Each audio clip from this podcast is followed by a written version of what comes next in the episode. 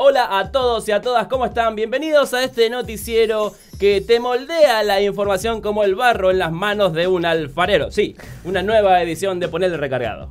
Hiper religiosos, súper contentos porque acaba de comenzar un nuevo ciclo en el que Jesús nace, lo matan y muere y vuelve a resucitar.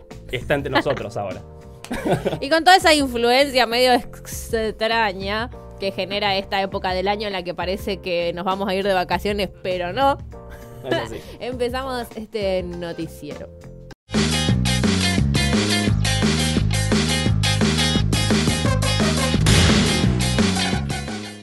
Y con este rico mate que me acabo de cebar, nos vamos derechito nomás a las noticias del ámbito regional en este segmento que se denomina y se pregunta al mismo tiempo, ¿qué pasa en el NEA? Sí, señor, ¿qué pasa en el NEA? Y después de este fin de XXL, hay muchas noticias que tenemos que contar. La primera es que 10 entidades industriales de, del norte argentino, del NEA y del NOA, van a presentar un proyecto a los gobernadores que, es, eh, que se trata puntualmente de, varias cosas. Primero que nada, para que radiquen industrias en este sector del país, piden algunas cositas como reducir el impuesto a las ganancias, que le saquen el IVA, reducir aportes patronales, que le hagan descuento en el precio de los combustibles y los gastos en combustibles, eh, pero a cambio todavía no ofrecieron nada. Sí, se tomaron una pastillita de Avivol y dijeron, vamos a ver si les proponemos esto, si caen, caen, y si no, todo bien. No lo sé, Rick, parece falso. Cuando por lo general por lo general. Digo, por más allá de que estas cuestiones las vayan a presentar los gobernadores, que me imagino que se han puesto de acuerdo con las industrias y van a velar igual por los intereses de este pueblo, por lo general, cuando la industria habla de reducir aportes, quiere decir que hay más plata que vas a tener que poner de tu ya vacío bolsillo en estas cuestiones para pagarte tu jubilación que te la tenía, tendría que pagar la patronal. Pero bueno, este es un proyecto que lo van a presentar, los, gobernadores lo van a tener en cuenta, lo van a elevar como a quien sea el responsable de atender estos casos. Y si se aprueba, bueno, veremos si funciona. Y si no funciona, bueno, listo no se trata más. Pero por ahora están pidiendo mucho, están ofreciendo bastante poco y, nada, vamos a ver qué pasa. Estar sonriendo en una de estas noticias me hace sentir como Lenny. Al único que veo contento es a Lenny y Lenny, pero si es el peor día de mi vida. tal cual, tal cual. Pero bueno, ahora nos ubicamos en Formosa porque es una gran y excelente noticia la que tenemos para contarles a todos ustedes, porque se va a empezar a aplicar la ley Micaela, se va a empezar a capacitar a, la, los empleados públicos de la provincia de Formosa. En este caso, los primeros van a ser los del Ministerio de Gobierno, Trabajo y Seguridad. Y, seguridad así que bienvenido sea la capacitación. A partir de este lunes ya inician las capacitaciones, como vos bien decís, esta ley se aprobó en marzo del 2020 hasta que se instrumentó y se puso en marcha. Han pasado un par de meses. y varias cosas. Y, varias cosas, pero siempre es bienvenida la capacitación porque no solo es un derecho que tenemos las personas de tener funcionarios capacitados, digo las personas como un general de la gente, sino también los funcionarios tienen derecho a eh, y la obligación de poder atender estas necesidades específicas que se tratan con la ley Micaela de la mejor manera posible. Así que Sí, y esto es obligatorio y va a estar a cargo de la Secretaría de la Mujer de la provincia de Formosa, así que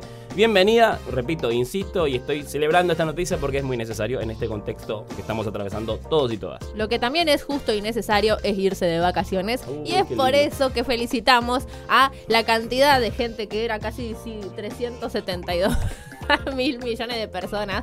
La cuestión es que fue mucha gente de vacaciones. De vacaciones a misiones porque why not en Semana Santa ir a una de las provincias más católicas que tiene nuestro país.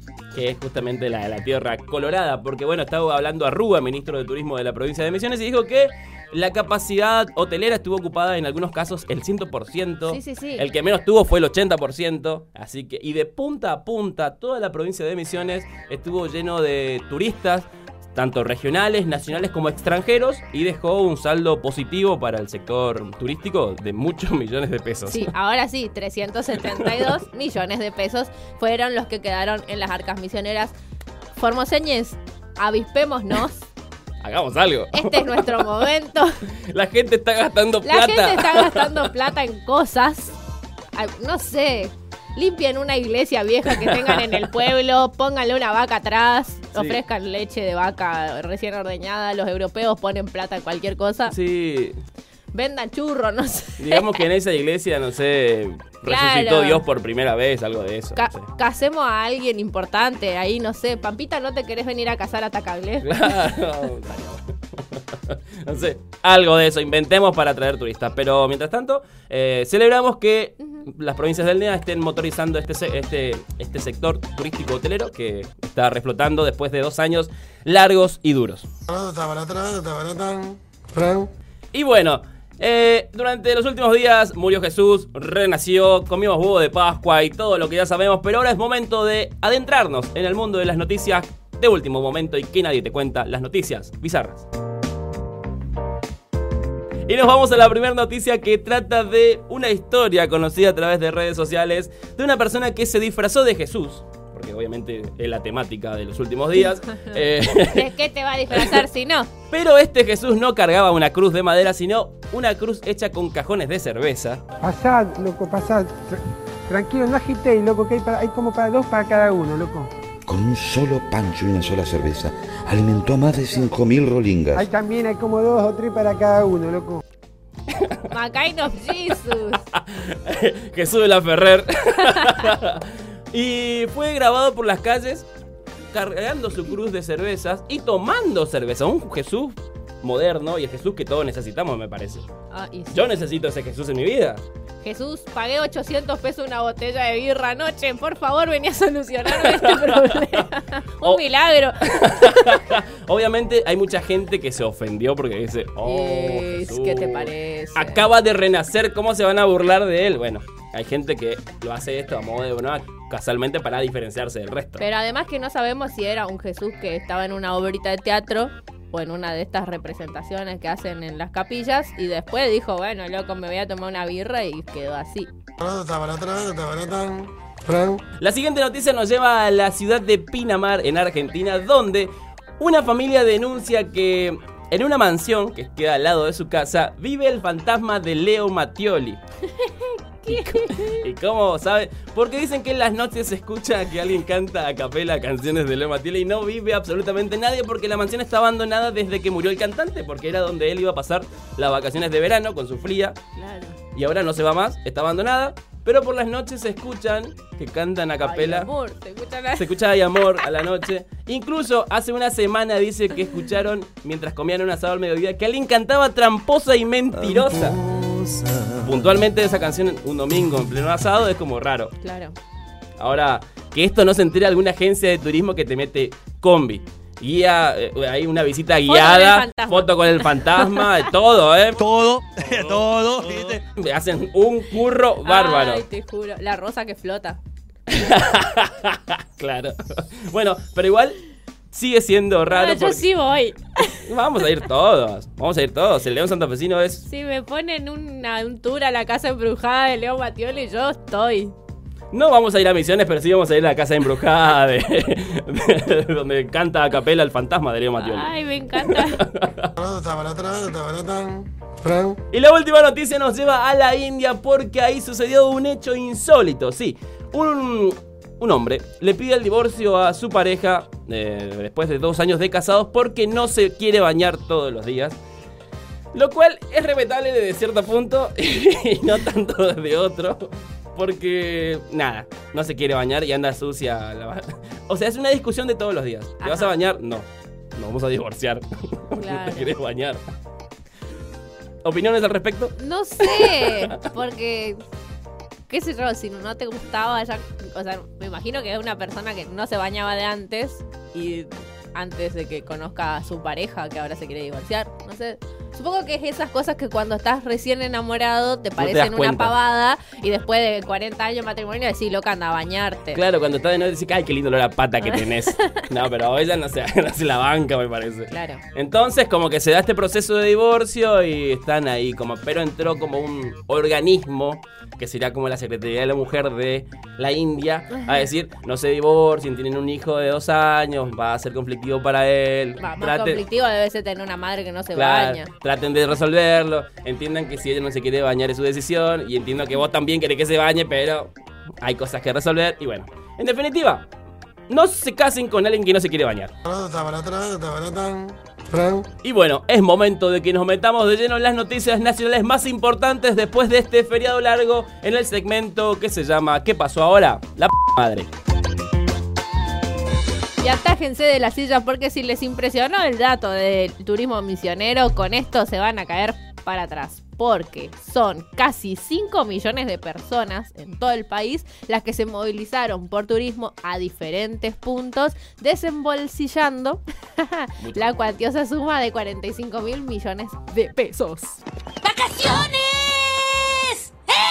Me Sí. siento Susana Jiménez diciendo eso. Mucha plata, mucha tarasca que queda en las arcas del sector turístico hotelero, pero fueron exactamente 2.600.000 personas de lo que tiene que ver con turismo nacional y eh, extran- extranjeros que vinieron al país y bueno, están pudiendo disfrutar de, de nuestras bellezas, de nuestros paisajes, de nuestros eh, sectores turísticos que tenemos para ofrecerles. Eh, de todo esto, eh, 300.000 personas se movieron a través del sistema previaje, Ah, lo cual sigue siendo una opción para la gente que quiere viajar con anticipación. Recuerden que el programa le devuelve, eh, El le reintegra el 50% de lo que gasten en lo que tiene que ver con reservas y pasajes, lo cual también sigue inci- incitando eh, a que la gente viaje y gaste. y gaste además. Viajen y gasten. Viajen Ese y es el. Los que pueden, por lo menos, sí. que, que se puedan dar ese gusto, háganlo. Pero así que queda, un- queda un buen... Además, aumentó un 18% los gastos de la gente, eh, hablamos de 45 mil millones de pesos, eh, con respecto al 2021, que Ah, no había claro. sido tanto. Así que, eh, saldo positivo de esta Semana Santa, eh, fin de largo, de resurrección, de, y de sanación. Ay, y claro. Otro que logró que. otro que dentro de poco va a caminar sobre el agua por decreto. eh, en este caso. es el amigo de la casa, el juez Rosati. Que logró lo increíble. Cual Jesús convirtiendo el agua en vino. Y se logró posicionar enfrente del Consejo de la Magistratura. Sí, recuerden que se declaró inconstitucional la, la ley que durante el gobierno de Néstor Kirchner eh, conformaba el, el- nuevo régimen del Consejo de la Magistratura que pasaba de 20 a 13. Bueno, se declaró incon- inconstitucional y la Corte dio un plazo para que se traten los nuevos representantes del, del Consejo de la Magistratura. Ahora bien, pasó ese plazo, Rosati dijo, hey, yo soy juez de la Corte, Oh, me puedo autonombrar como, como presidente del Consejo de la Magistratura. Y lo hizo. Y Cristina Fernández de Kirchner salió a pegarle y dijo: ¡Eh! Esta es la casta de la que nadie habla. Sí, absolutamente. Vos sabés que sí. La casta que asume por decreto, que lo ponen a dedo, que ahora se automencionan como, como presidente del Consejo de la Magistratura. Esa casta parece que no es tanta casta. Pero además, ¿qué, qué tramoya?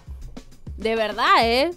Bueno, Una rosca peor que la del fariseo y todo ese coso. Perdón que estoy monotemática con Semana Santa, pero la verdad...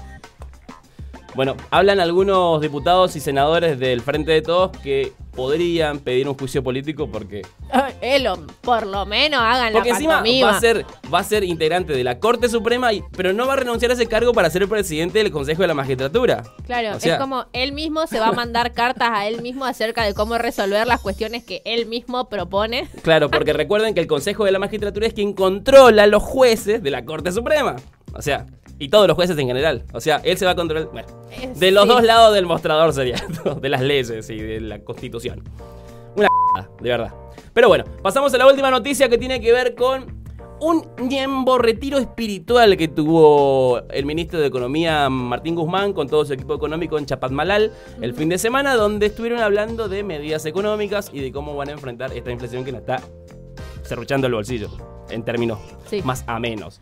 Y hablan de que pueden grabar un, un aumento en el impuesto a las ganancias para las personas que tuvieron como esa ganancia inesperada. Ah, Saquen sus conclusiones porque lo que viene es guerra. saca de quicio el término renta inesperada. Claro, es una bonita manera de decir gente que lucró con el hambre y la salud de la gente. Sí, no sé por qué lo dicen tan ameno. igual. ¿Cuál es la renta inesperada de alguien que sube el precio del arroz cuando todo el mundo va a comprar arroz porque se está cagando de hambre? En definitiva, Guzmán dice, le vamos a aumentar un 15%, pasaría al 50%, pero no lo van a pagar si ellos en lugar de estar especulando y aumentando los precios, eh, lo mantienen Además, toman empleados e invierten más en las empresas. O sea, lo cual seguirían pagando 35% de impuesto a las ganancias. Eh, y esperemos que así suceda. No sé, porque son tan capaces. Bueno, vamos a ver qué sucede. Pero por ahora, estas son algunas medidas que salieron del retiro espiritual de Martín Guzmán y su equipo en Chapadmalal el fin de semana. Y así, las noticias nacionales en este hermoso segmento. Y como ustedes ya saben, se viene el segmento en el que hablamos de la vida de la gente que tiene fama y fortuna, no solamente en nuestro país, sino en el extranjero también, en este segmento que se denomina espectacular.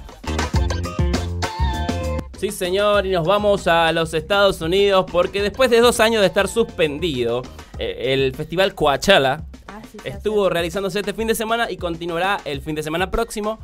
Pero la particularidad de este, de, de- de este fin de semana es que estuvo Nicky Nicole. Sí, la cual fue muy aplaudida por el público yankee y no yankee que estuvo presenciando el festival.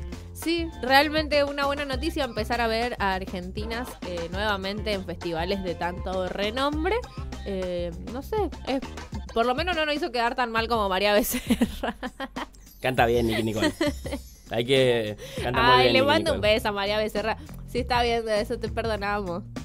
Yo no te perdono nada. Pero bueno, banco fuerte a Nicky Nicole y banco fuerte la relación de Nicky Nicole con. Me me banco a, a fuerte esa relación. Ay, nada que ver, ¿no? Pero en Twitter recorrió el rumor el- ayer, anteayer, que Emilia Mernes estaba embarazada. Y, y después, bueno, ella salió a desmentirlo. Esto, esto es re chisme, no está ni siquiera en el guion, chicos. Es una, un chumerío de señora de barrio. ¡Escándalo! Bueno, no, pero ella sí salió como a desmentirlo. Pero fue como un instante en el que dije, no, nena, te estás dando la vida. No tengan hijos. No tengan hijos.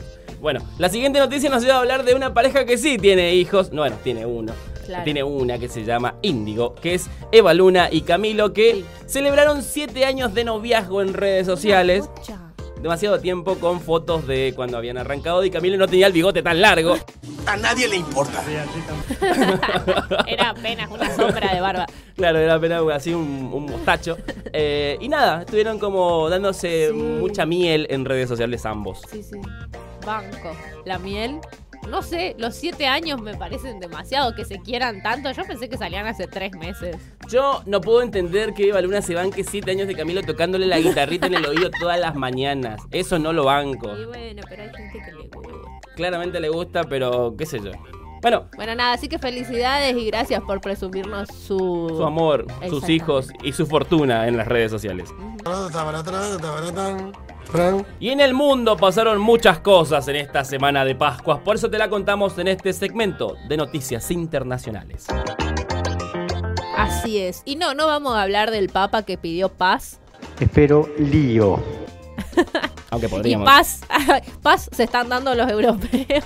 Eh, y La- no, no tanto. sí, la- yendo concretamente a la noticia, tenemos que decir que Europa experimentó la mayor cantidad de importación de armas de- bélicas, porque para qué otra cosa las quieren, Sí. eh, en este año.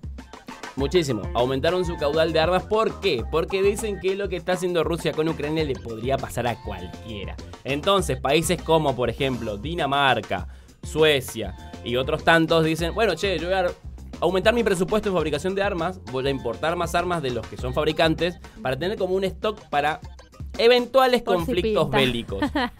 Mejor prevenir que curar, dijo. Claro, ¿viste? Entonces como que Sí. estamos hablando en serio de si el Papa pide paz.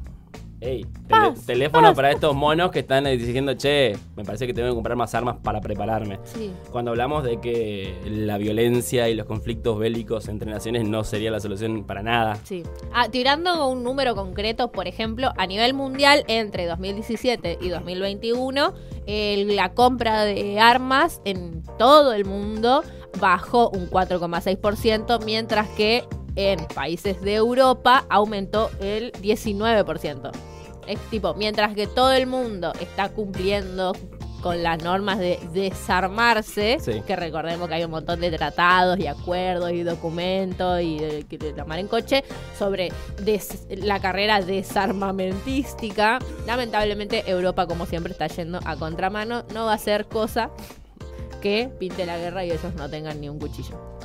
Esto es por las dudas. Pero bueno, nos vamos ahora, o nos venimos ahora a la República del Paraguay, donde el gobierno de Marito Abdo va a derogar el estado de emergencia que se había decretado ya por marzo del 2020 y ahora en todo el territorio no será obligatorio el uso de barbijos. ¡Ah, wow! ¡Qué bueno! Sí, era como... Como cuando empezó la pandemia estaba todo re claro y ahora que se está diluyendo, mientras que descienden los casos, nadie nos dice, bueno chicos, listo, terminó la pandemia. ¿Alguien habla de pandemia ahora? ¿Alguien habla de cobicho? Nadie. No. Nadie. Entonces Paraguay tomó esta decisión. Eh, también es- se tiene en cuenta el descenso de los casos que ahora son como poquísimos. En Argentina tuvimos 400 el día de ayer en todo el país. O sea, el número se está reduciendo una bocha, excepto en Beijing, que están encerrados hasta las pelotas. Sí. Pero eh, en esta parte del mundo los casos de COVID son casi nulos, son muy poquitos, entonces los países están tomando ciertas medidas y derogando los estados de emergencia y obligatoriedad del uso de algunas medidas sanitarias para que la persona mm, ya no tenga esa necesidad de convivir con el virus y vuelva o tenga esta vida con la nueva normalidad. Así sería la cosa. Y bueno, así pasaron las cosas. Y este fue el segmento de Noticias Internacionales. Y bueno, no nos quedó nada más en el tintero, no nos quedaron noticias sueltas que vos te la perdiste, te la contamos. Te contamos todo lo que te necesitas saber para arrancar la semana. Eh, sí. Eso. Ahora que estás informada, no te olvides de lavarte las manos, de usar barbijo, de usar protección de todos los tipos que sean posibles Sí. y de no escribirle a tu ex. Eso es mucho, muy importante. Antes de retirarnos, como hacemos siempre, les vamos a dejar con este bello segmento denominado De Local. En este caso, con una nueva sesión de NHS, la número 4 con cristal, denominada Fluo Sin Wave. Sí, y con este temazo nos despedimos y nos encontramos nuevamente el día de mañana. Bye. We're like crystal. It's not easy love. You can feed me.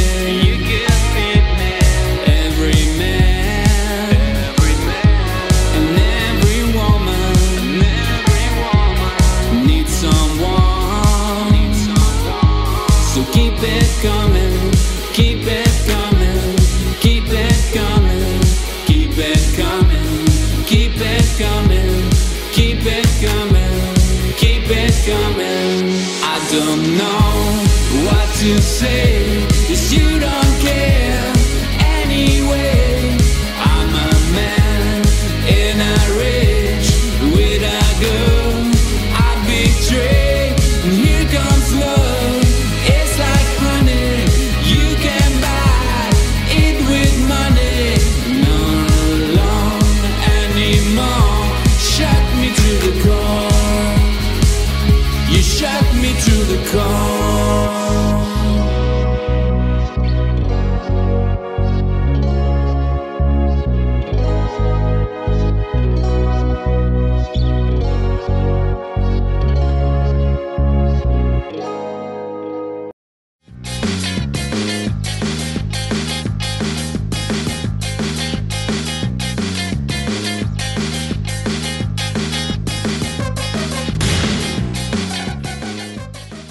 proyecto ha sido ganador del Fondo de Fomento Concursable para Medios de Comunicación Audiovisual, un mecanismo de fortalecimiento de la pluralidad de voces y subsidiado por el Ente Nacional de Comunicaciones, bajo la licencia del Creative Commons Atribución Compartir Igualdad 2.5 Argentina.